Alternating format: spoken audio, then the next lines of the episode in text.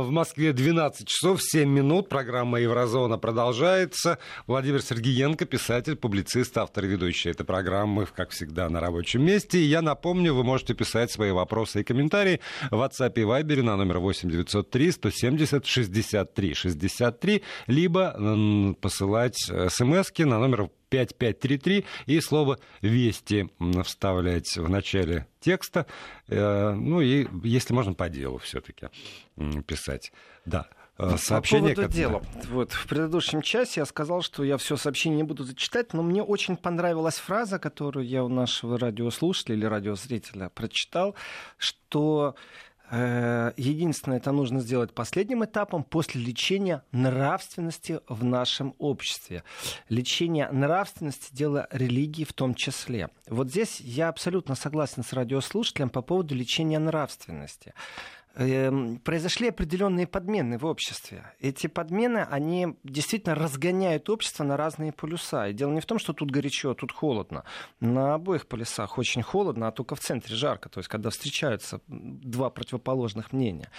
Кто занимается нравственностью? Здесь есть ли упадок нравственности? Знаете, вот так иногда так разговариваешь и обвиняют тебя в пропаганде и говорят, что ж ты рассказываешь такое, что вот на Западе нравственности нет, она же есть в большом количестве.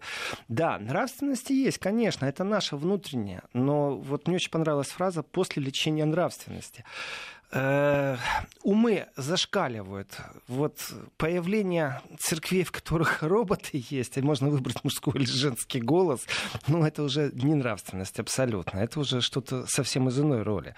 Но передергивание и заигрывание с вот этой вот псевдонравственностью, здесь же тоже мы встречаем абсолютно разное восприятие того, что в Европе происходит. Э, наплевательски я отношусь или не наплевательски там, к однополым бракам. Вот мне все равно или меня это будоражит. И все равно вот полякам, я говорю, что или не все равно, что э, как они относятся э, к тому, к прерыву беременности, к тому, что женщина имеет право на аборт или не имеет. Будет у нее, у женщины уголовная ответственность за то, что она это сделала.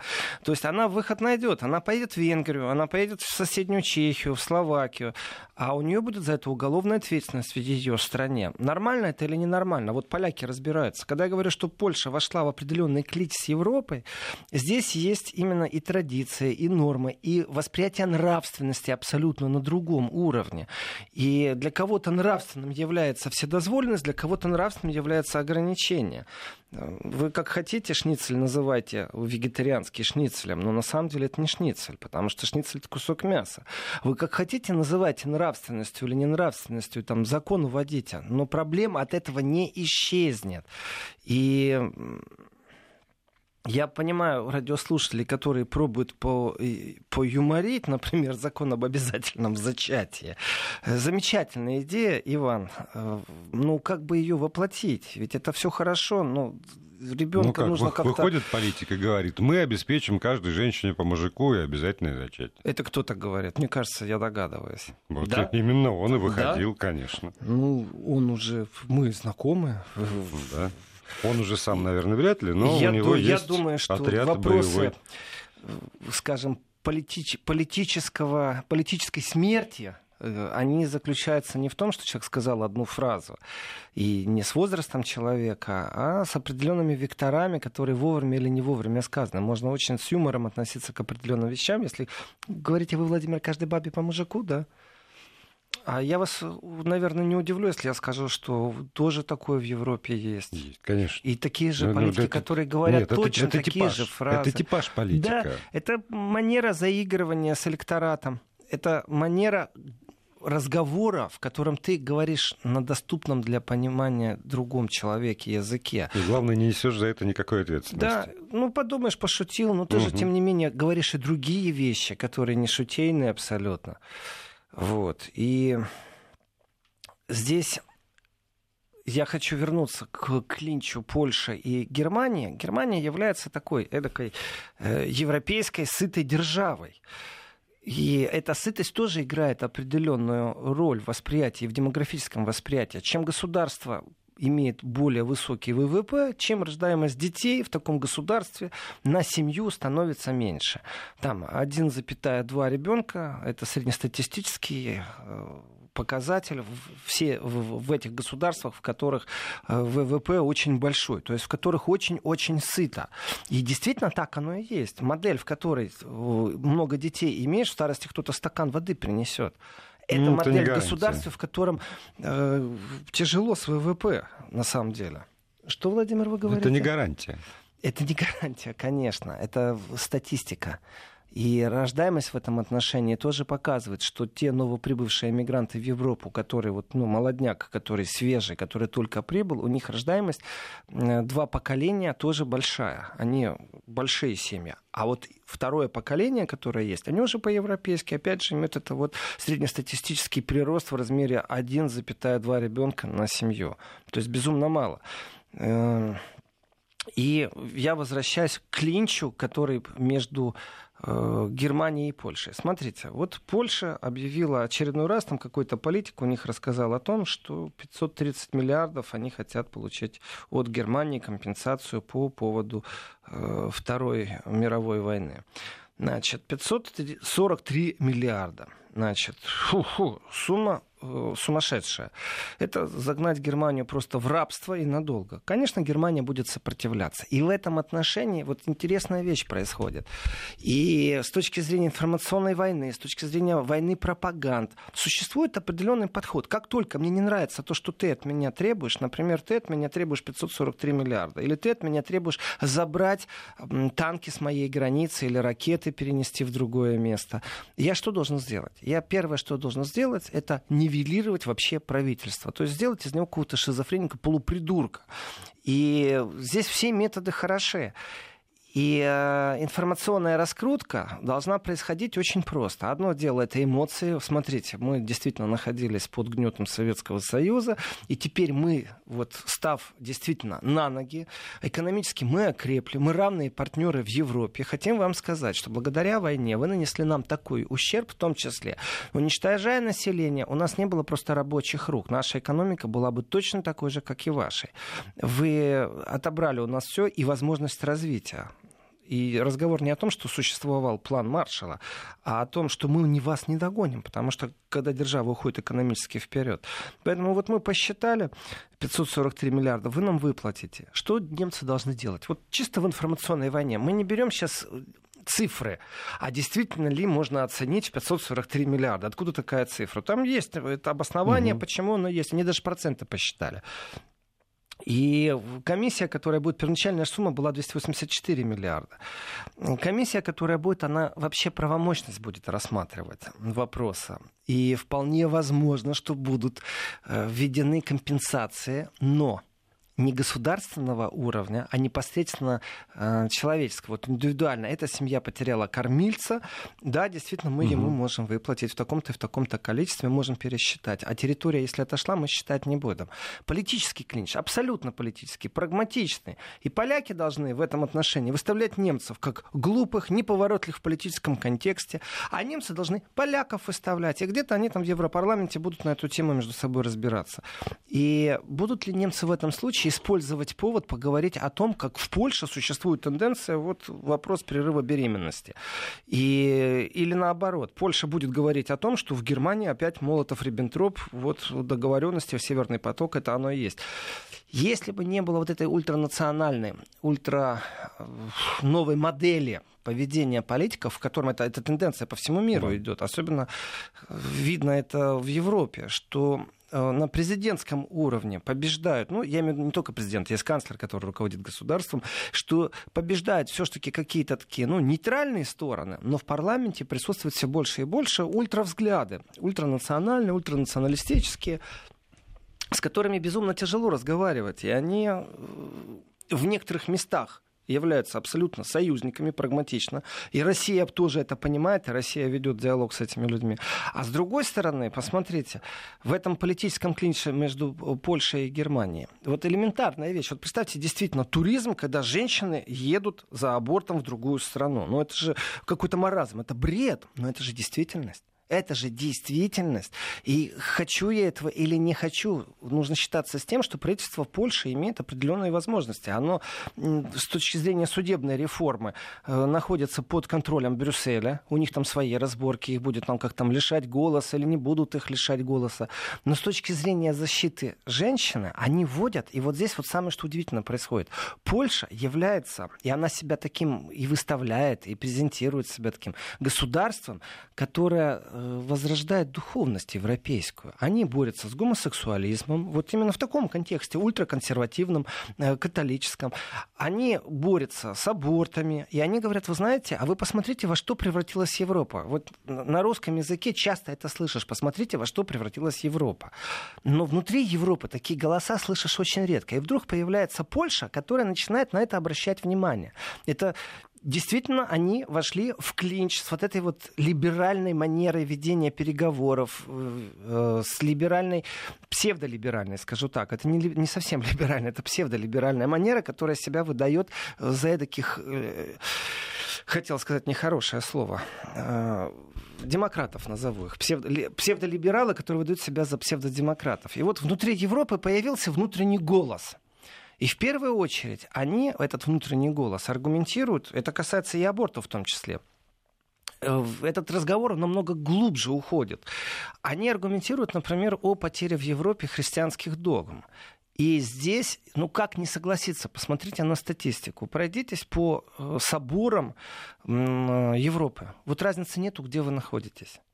В центре города стоит какой-нибудь красивый костел, собор, разницы нету. Огромное количество людей в нем, и все туристы. Все туристы идут толпой друг за дружкой посмотреть, как выглядит Нотр-Дам-де-Пари, как выглядит в Кёльне главный собор, э, как выглядит в Мадриде. Туристы. А посмотрите, что там происходит, когда идет месса. Когда священник проповедует. Сидит человек пять.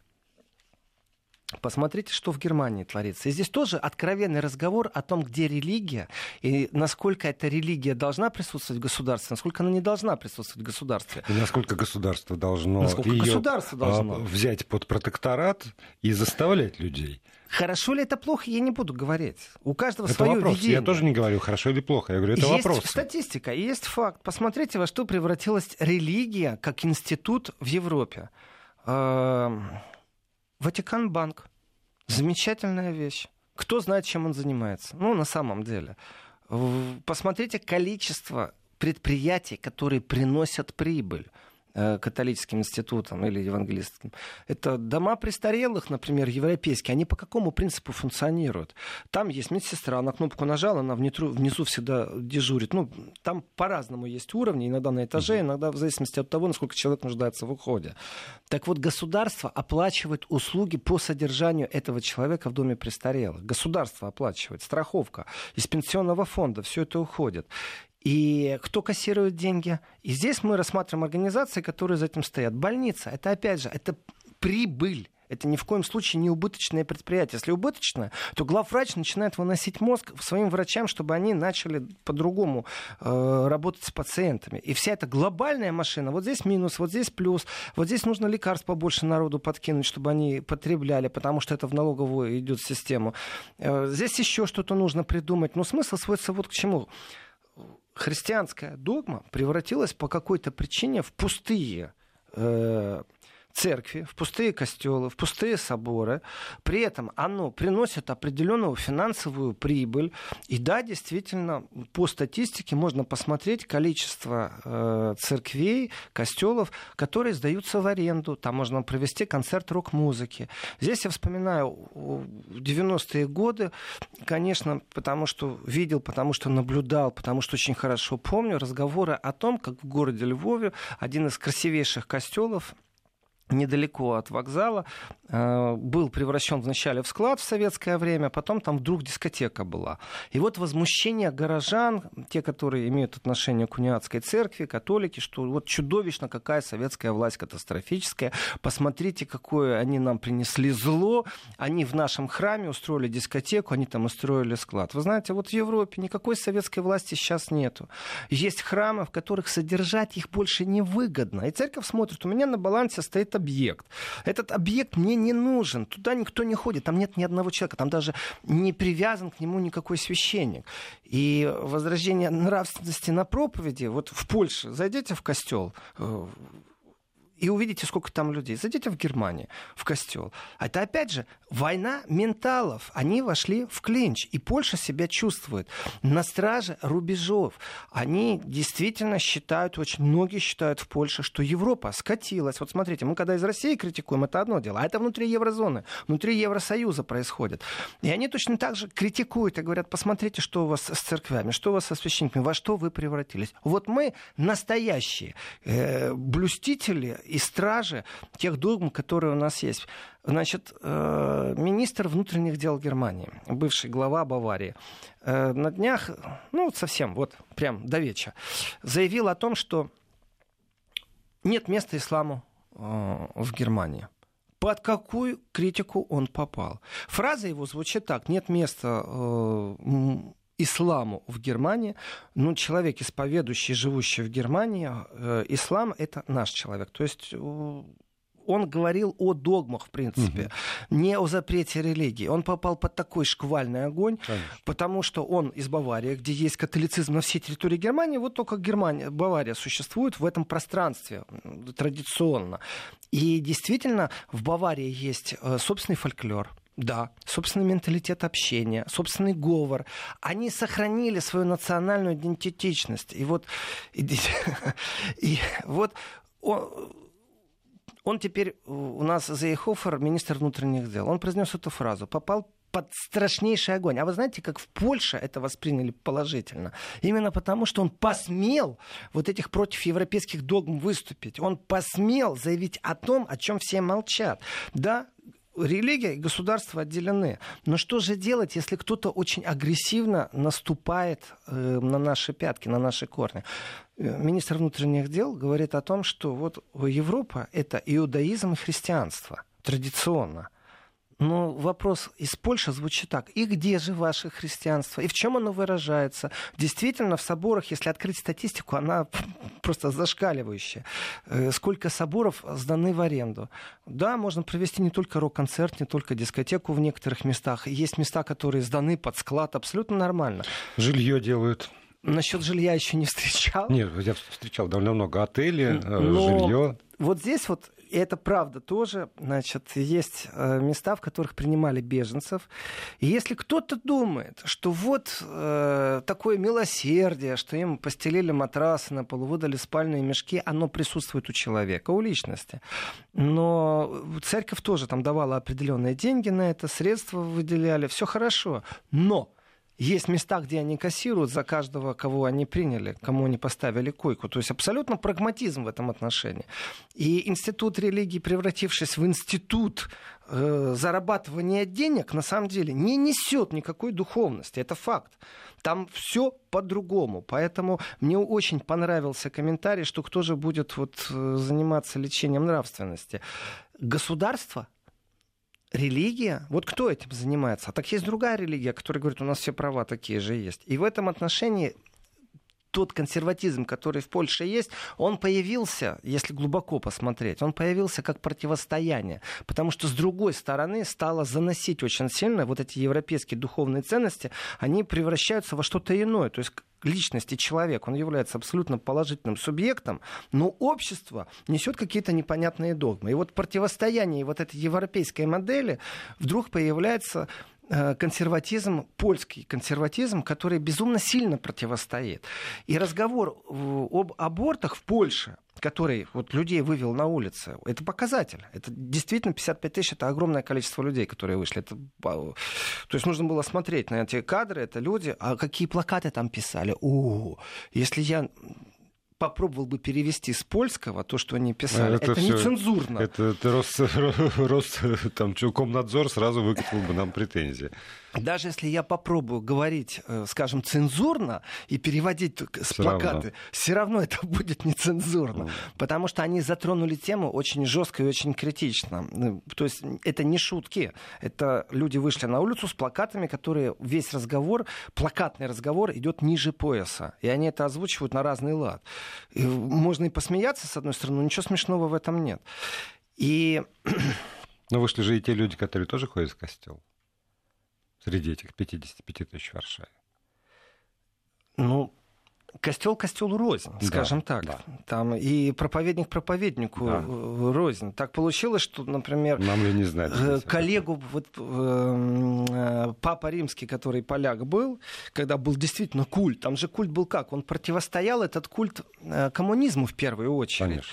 И исповедовали как? Ты за кого на выборах будешь голосовать? Там я за коммунистов. Так, я эти грехи не отпускаю. То есть это действительно факт был. Они противостояли коммунизму. Коммунизму и давлению государства. И вот удивительным образом совершенно вот эта трансформация, когда религиозность поляков была оппозиционностью такому давлению тоталитарному государству, а в итоге это все перерождается в столь же тоталитарное давление. Только я вот завис сейчас, читаю. Владимир, проведите параллель между абортом и сменами пола. Почему одним можно влиять на свою судьбу, а другим нет? По поводу смены пола, давайте... Это тоже момент такой, там, единицы. Там, если в случае с абортами, это э, сотни тысячи, сотни тысяч женщин, сотни тысяч детей, которые не родились. Это и трагизм, и прагматизм. Это безумно тяжелый разговор и случаи смены пола. Значит, смотрите, вещи, о которых мало кто знает. Иногда можно встретить в Германии человека, ярко выраженного мужчину, который идет в женском платье на каблуках, и э, потом ты его как-то перестаешь видеть как мужчину через некоторое время. Значит, по закону смен пола не так, что вот пошел и изменил себе пол. Нет, там существуют четкие правила. И вот эти люди, которые публично ходят, они должны это делать и смотрят за их психологическим, э, психологической стабильностью, за их психологическим портретом. Они имеют определенное сопровождение и есть определенные правила. Ты не можешь просто прийти и поменять пол, потому что завтра ты скажешь, ой, я сделал ошибку, тяжело быть женщиной или тяжело быть мужчиной. Поэтому ты живи как женщина. И вот эти люди, они живут как женщина. То есть начинается с того, что он платье надел и каблуки. И он ходит, и на него все пялятся. И он чувствует себя женщиной. И да, это единицы, но там даже у этих единиц есть четко прописанные правила, по которым они могут это сделать или не могут. Им дают допуск или не дают допуск. И опять же, существует нелегальный рынок, который в данном случае не в Германии. Они едут туда совсем-совсем э, в, в западную Юго-Азию, да, угу. на острова, Э, где это есть легально, нелегально, и стоит несколько раз дешевле. И потом возвращаются и пробуют как-то доказать право на получение нового паспорта. То есть это, ну, это правда, это действительно единичные случаи. Но эм, этих людей видно. И на них пялятся. То есть ты заходишь в автобус, у тебя бородатый мужчина в платье на каблуках. Не потому, что у него крышу сорвало. У него крышу, может быть, и сорвало, но давно. А он должен пройти процедуру. И в этой процедуре все через, прописано. Через вот поживи вначале женщиной да. в женской э, оболочке, но будь при этом мужчиной. Так что ну, по тому же принципу как бы, выставления препятствий и то, что связано с абортом в Германии. Вы тоже об этом рассказывали. Хорошо, сейчас новости, потом продолжим разговор здесь, в, в программе «Еврозона». Еврозона. Продолжаем программу Еврозона. Сегодня еще у нас есть порядка 20-25 минут. Напомню, что завтра, воскресенье, Еврозона в эфире радиостанции Вести ФМ с 11 до 13 по московскому времени и в понедельник с 20 до 22 часов по московскому времени. Владимир Сергеенко, писатель, публицист, будет здесь, в этой студии, рассказывать о наболевшем и м- комментировать ваши послания. Значит, э, пока новости вы слушали, я усиленно читал ваши сообщения, уважаемые радиослушатели, уважаемые радиозрители. По поводу Латвии. Нет, не планирую я о Латвии отдельной программы. Надо в Латвию съездить, чтобы была отдельная программа, но процессы латвийского существования в моем графике и в моем календаре в ближайшее время не числятся. Там ничего для меня интересного не происходит. Значит, и вот читая то, что нам присылают радиослушатели и радиозрители, я хочу сказать, что уже пошло. Вот уже прям видно, как общество раскалывается. Один mm-hmm. говорит, что религия мракобесия, другой говорит, что а кто же, если не религия? Один говорит, что религия отвечает за нравственность, в том числе, а другой говорит, что э, нравственность к религии не имеет никакого отношения. И я не хочу выступать каким-то здесь э, третейским судьей, который говорит, ты прав или не ты прав. Я рассказываю о том, как это происходит в Европе, что в Европе появился критический голос внутри Европы. И обратите внимание, появился в Европе критический голос, и этот голос начинает именно демократическими нормами купировать. Против э, него выставляют определенные заборы. Вот брюссельская диктатура, она уже существует. Все. Они превращаются в определенный формат Советского Союза только более качественный виток. Я думаю, что если бы Советский Союз сегодня существовал, конечно же, много что бы заимствовал от брюссельских договоренностей, в том числе и плановое ведение хозяйства. И наоборот, точно так же Брюссель бы много что... Ну, нет, история не, не знает понятия об. Что касается же развития дорм и общества, конечно, есть понятие социальный маятник, который разгоняется в одну сторону и начинает появился один человек, который смотрит в другую сторону, второй, десять, а маятник-то еще несет. Вот э, читаю вопрос, а запретили ли в Польше геев? Нет, еще не запретили, но тенденции к этому существуют. И они внутри общества стали работать с этой проблемой, что вызывает у той старой закостеневшей Европы определенное непонимание. И здесь очень важно, что как бы общество ни бродило, существуют инструменты, вот здесь я бы сказал, цивилизованного разговора, когда не стенка на стенку, а когда выносятся куда-нибудь на парламентарские слушания, когда выносятся на какой-то судебный уровень, и стали прижимать Польшу. И если вы посмотрите на карту, кого, где и за что прижимают, то абсолютно вот создать разные карты, где существует больше религий, а где меньше религий в государствах. Я имею в виду именно посещаемость институтов церковных. Это не обязательно должно быть христианство. Если вы посмотрите, точно так же создадите другую карту, в которой вы посмотрите тенденции к вертикали власти или к невертикали власти. И четко видно о том, где происходит размывание, и это одни и те же страны, и карты будут совпадать. Вот где, например, вертикаль власти более-менее существует, там же э, присутствует больше религия. В Европе это кому-то не нравится а кому-то это очень нравится. И вот это противостояние Польши всему европейскому старому свету является чем-то новым внутриполитическим разговором. И э, опять же, с точки зрения инфовойны, инфонапряжения, войны пропаганд, если посмотреть и внимательно почитать сейчас польскую прессу, как она относится к Европу, к Западу, у них тоже теперь есть понятие, то очень странные факты. А, они не понимают иногда диктатуру Европы, навязывание вот однополых браков, толерантности, э, призывы принимать всех беженцев, заигрывание с идеями мусульманства на уровне того, что давайте запретим елку, потому что рождественскую, потому что она может обидеть чувства. Но это же маразм, действительно, городскую елку запретить, потому что какое-то меньшинство вдруг сказало, что это нарушает э, их восприятие жизни. Ну, это вот перегибы, которые были в бельгийском городе, когда когда елку запретили местные власти, потому что э, оскорбляет чувство других верующих. То есть, конечно, это все перегибы. И внутри этих перегибов, в этой толерантной идее западной, глобально не было э, игрока, который бы это стал бы критиковать. Когда критикует это Россия или высмеивает, это не слышно. Это мы внутри себя можем говорить в лингвистическом пространстве о том, что там, вот смотрите, что там творится.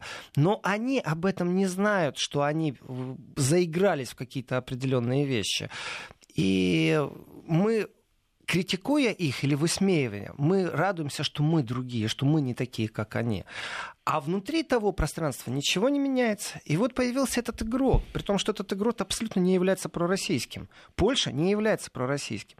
Э, вплоть до того, что э, уже появилось такое определенное чувство, которое очень тяжело будет стереть. Если в Украине пропаганда навязывает восприятие врага, вот просто, и э, если ты поддерживаешь власть, ты враг ты не имеешь права поддерживать свою собственную власть, то эта же модель, украинская модель пропаганды, она же не исповедует то же самое по отношению к Польше. То есть, если ты поддерживаешь власть, ты враг. То есть, значит, вот враг получается власть.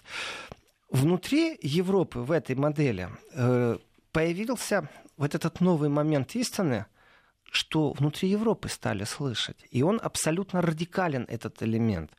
радикализм польский влияет сейчас практически, ну, скажем так, на бытие э, европейской традиционности, вот этого спокойствия, медлительности, в котором долго-долго совещались, по оконцовке взяли и разрешили однополые браки.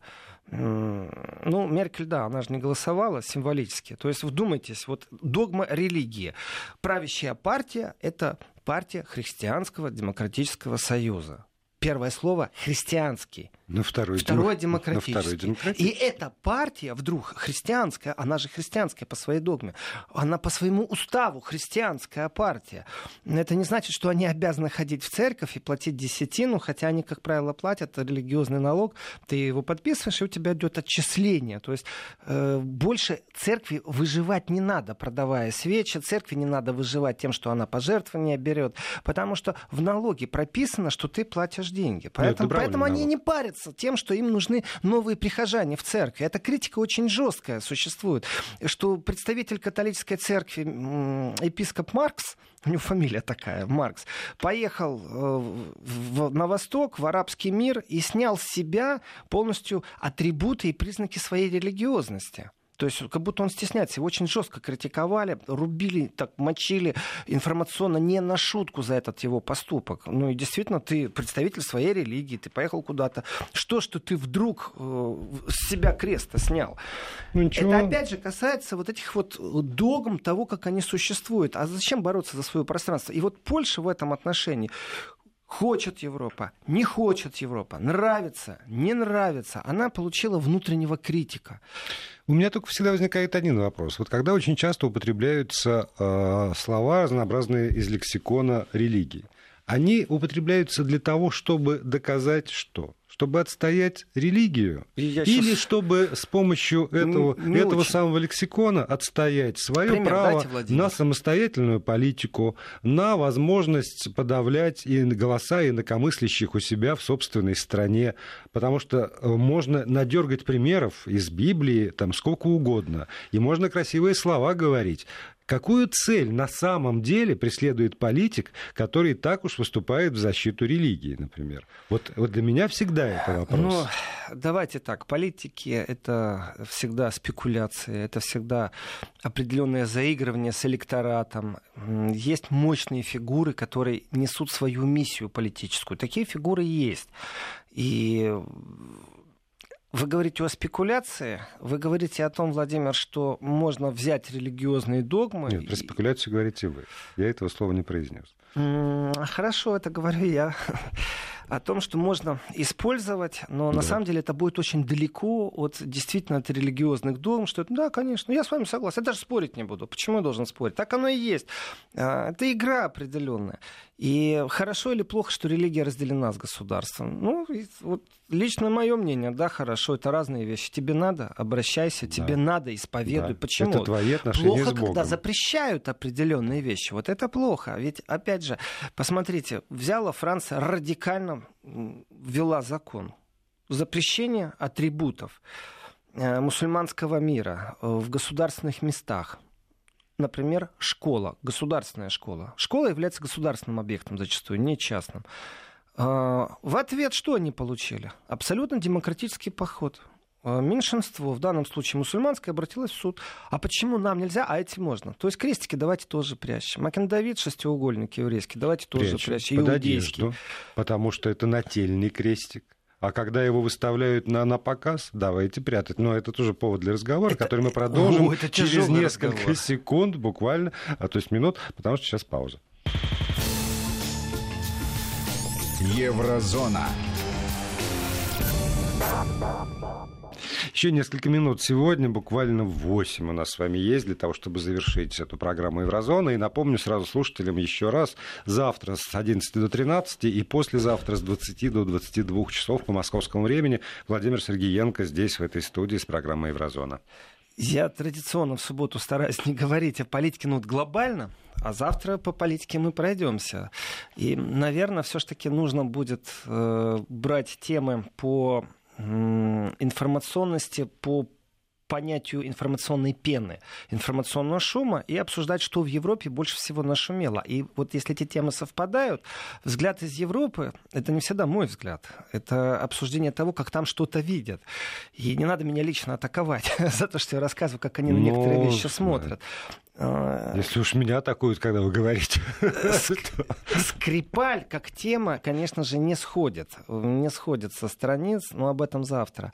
И о том, действительно, есть ли шанс, что дипломатические отношения будут разорваны, или же высылка дипломатов будет определенный флешмоб, что Европа присоединится к этому флешмобу, то есть Англия инициирует вот такое враждебное отношение, и это все завтра. Но сейчас я прочитаю одно сообщение э, именно в этом контексте завтрашнего разговора. Примут поляки закон, побегут полячки к нам делать аборты. В свете нынешних событий Россия, как всегда, окажется виноватой. Страна убийца младенцев. Хороший повод принять очередные санкции. Вы знаете, вот примерно так и работает пропаганда Запада. Найти нужно повод, чтобы заклеймить, заярлычить Конечно, это очень утрированная смс очень-очень утрированная. Вряд ли до этого дойдет, надеюсь. И э, хорошо, что до этого не дойдет. Но вот сам подход к определенным моментам в этой смс озвучен. Именно так зачастую и принимают. То есть нужно э, дать ярлык, а потом к этому ярлыку закрепиться. Но об этом давайте я поговорю завтра. А сегодня я хочу, э, осталось не так много времени, поставить определенную точку в разговоре о том, что Польша стала сегодня определенным таким инструментом совести, что ли. И именно потому, что она радикальна. И в определенных вещах взгляды Польши, которая представляет собой религиозные догмы, э, интересы славян, в большом количестве. То есть они не хотят, чтобы у них жили э, арабские беженцы она является более сильным игроком, чем э, карликовые государства. Мы никогда ничего не слышим от Монако, но мы много слышим о Латвии, о Литве, об Эстонии. Почему? Потому что они на рубеже информационной войны, они предоставляют свои территории э, под военные э, плацдармы, плацы. Да. Вот у меня Плацдарм, немецкое да. слово плац, это площадь, угу. это тяжело перестроить. Ну и, кроме всего Монако делегировала право на внешнюю политику Франции, а у этих есть свое суверенное. Ну и они, границы нет у Монако общей с Россией, тоже да. такой момент. Но э, их не слышно внутри Европы. А они слышны вот в информационной войне, они присутствуют. Их слышно, когда нужно поговорить о том, что Россия враг. Но их не слышно внутри Европы. И внутри Польши общество, которое раскалывается по принципу абортов, на самом деле, это только повод. Это повод, где происходит грань между тем, что религия навязывается населению, очень усиленно пропагандой, и в то же время наоборот, навязывается очень усиленно другой пропагандой, какие-то вот эти псевдолиберальные, потому что далеко не либеральные ценности. И заигрывание с этим толерантным существованием, которое превратилось в определенный маразм европейский, это тоже уже определенный вид искусства. И дискуссии для поляков, они всего лишь навсего там 25 лет, сколько, 27. А в Европе некоторые вещи уже подзабыли просто, им это не интересно. И разговор о религии и восприятие, вот критическое восприятие религиозное помогает именно в Европе, вы уж простите меня за теперь за мое личное мнение, которое есть, именно побороться немного за ту нравственность, которую мы, как славяне или там христиане, воспринимаем в противовес другим другим нормам. Здесь, конечно же, и однополые браки, здесь отношения к абортам, здесь много э, что в этой общей корзине. И разговор о мусульманстве в Европе, опять же, ведут поляки. Мы готовы жить рядом, как друзья. Вот вы мусульмане, мы христиане. Но мы не готовы, например, полностью прогнуться и отказаться от наших рождественских елок, как это сделала Европа. Но это же бред, это же толерантный бред, который существует в умах. Почему он существует? Потому что политики давным-давно, вот прям, наверное, со школьной скамьи, э, очень боятся кому-то не угодить. Вот эта вот боязнь неугождения привела к тому, что они не отстаивают свое право на существование, на свое право на свое восприятие. Вот нужно всем максимально угодить. И превращается определенная такая безликая масса в большинство. И тогда уже включается этот инструмент демократического большинства, который навязывает вот то, что больше всего не нравится. Здесь, в России, сильно присутствует религиозная догма или не сильно. С точки зрения статистики я не в курсе. Но в умах, в нравственности, в разговорах, э, может быть, есть где-то э, противопоставление догм религиозных и государственных. Кому-то не нравится, пожалуйста. Но так, чтобы совсем стереть, так, чтобы совсем религия превратилась в существование финансовое без какой-то духовной несущей составляющей, это вот проблема именно той развитой Европы. И показатель Польши в данном случае говорит о том, что общество тоже расколото. Внутри общества идет борьба. Может, еще недостаточно сытое. Поляки? Угу. Ну, это, конечно, если взять карту сытости, если придумать э, такую карту вот, по наполнению холодильника, э, по количеству лекарств, которые человек... Корзина лекарств тоже есть такое понятие. Да. Есть корзина потребителя в виде холодильника. Э, существует ли в этом холодильнике, ну, образно говорится, холодильник, мясо, молочные продукты и гарниры. Там картошка, угу. рис, и в этом же отношении есть такая же корзина наполнения с точки зрения медикаментов. Может ли себе человек позволить э, крем от э, боли в суставах, или он не может себе позволить этот крем, потому что он уже потратил деньги на, на картошку. На картошку. Или же нужно выбирать, то ли давление лечить, то ли боль в суставах, потому что не хватает на то и на другое. Вот эта медицинская корзина наполнения, она тоже очень важный фактор. И в Европе тоже существует большая разница в этом отношении. Я прочитал еще одно сообщение здесь о том, что вот из Калининграда человек пишет о том, что к ним так и ездят. То есть то, что я говорю об абортах, что вот к ним ездят. Э, в Польше еще существует общественное порицание. Действительно смотрят криво на определенные вещи. Вот как в Советском Союзе э, крепили клеймо за женщиной э, там, скажем, и сегодня можно некоторые... Низкая социальная ответственность? Низкая социальная ответственность, или, например, вот клеймо э, «замуж не вышла до 20, все в девках засиделось». Это угу. же клеймо тоже у некоторых страхи были. Не у девочек, у родителей девочек, что надо выдать замуж. Полное отсутствие такого клейма сегодня, я думаю, в России э, мы не наблюдаем. Но в Европе точно никто не парится. Вышел замуж, тоже не, не женился ли, не засиделся есть. ли в девках. Нету такого понятия. Вообще никого это не парит. И не будет в ближайшее время парить. И вот глобально, если посмотреть, часто совпадают интересы России именно вот с теми, кто ультра, ультраконсервативен. Уль... Это вот такое время сегодня мы живем больше ни в коем случае не является другом России, абсолютно. Но если посмотреть, что она отстаивает в Европе, это то, что в России зачастую высмеивают. В том числе именно религиозные догмы, в том числе нравственность, однополные браки. То есть там mm-hmm. целая корзина всего этого. Так, может быть, имеет смысл присмотреться к тому, что объединяет. Впрочем, практически про Но... это каждая программа Еврозона. Про то, что давайте присмотримся к тому, что объединяет. Если мы найдем то, что нас объединяет, нам легче будет действительно жить дружно в будущем. Это тоже факт. На этом сегодня точка. Спасибо, завтра. Владимир завтра Сергеенко. И до встречи завтра.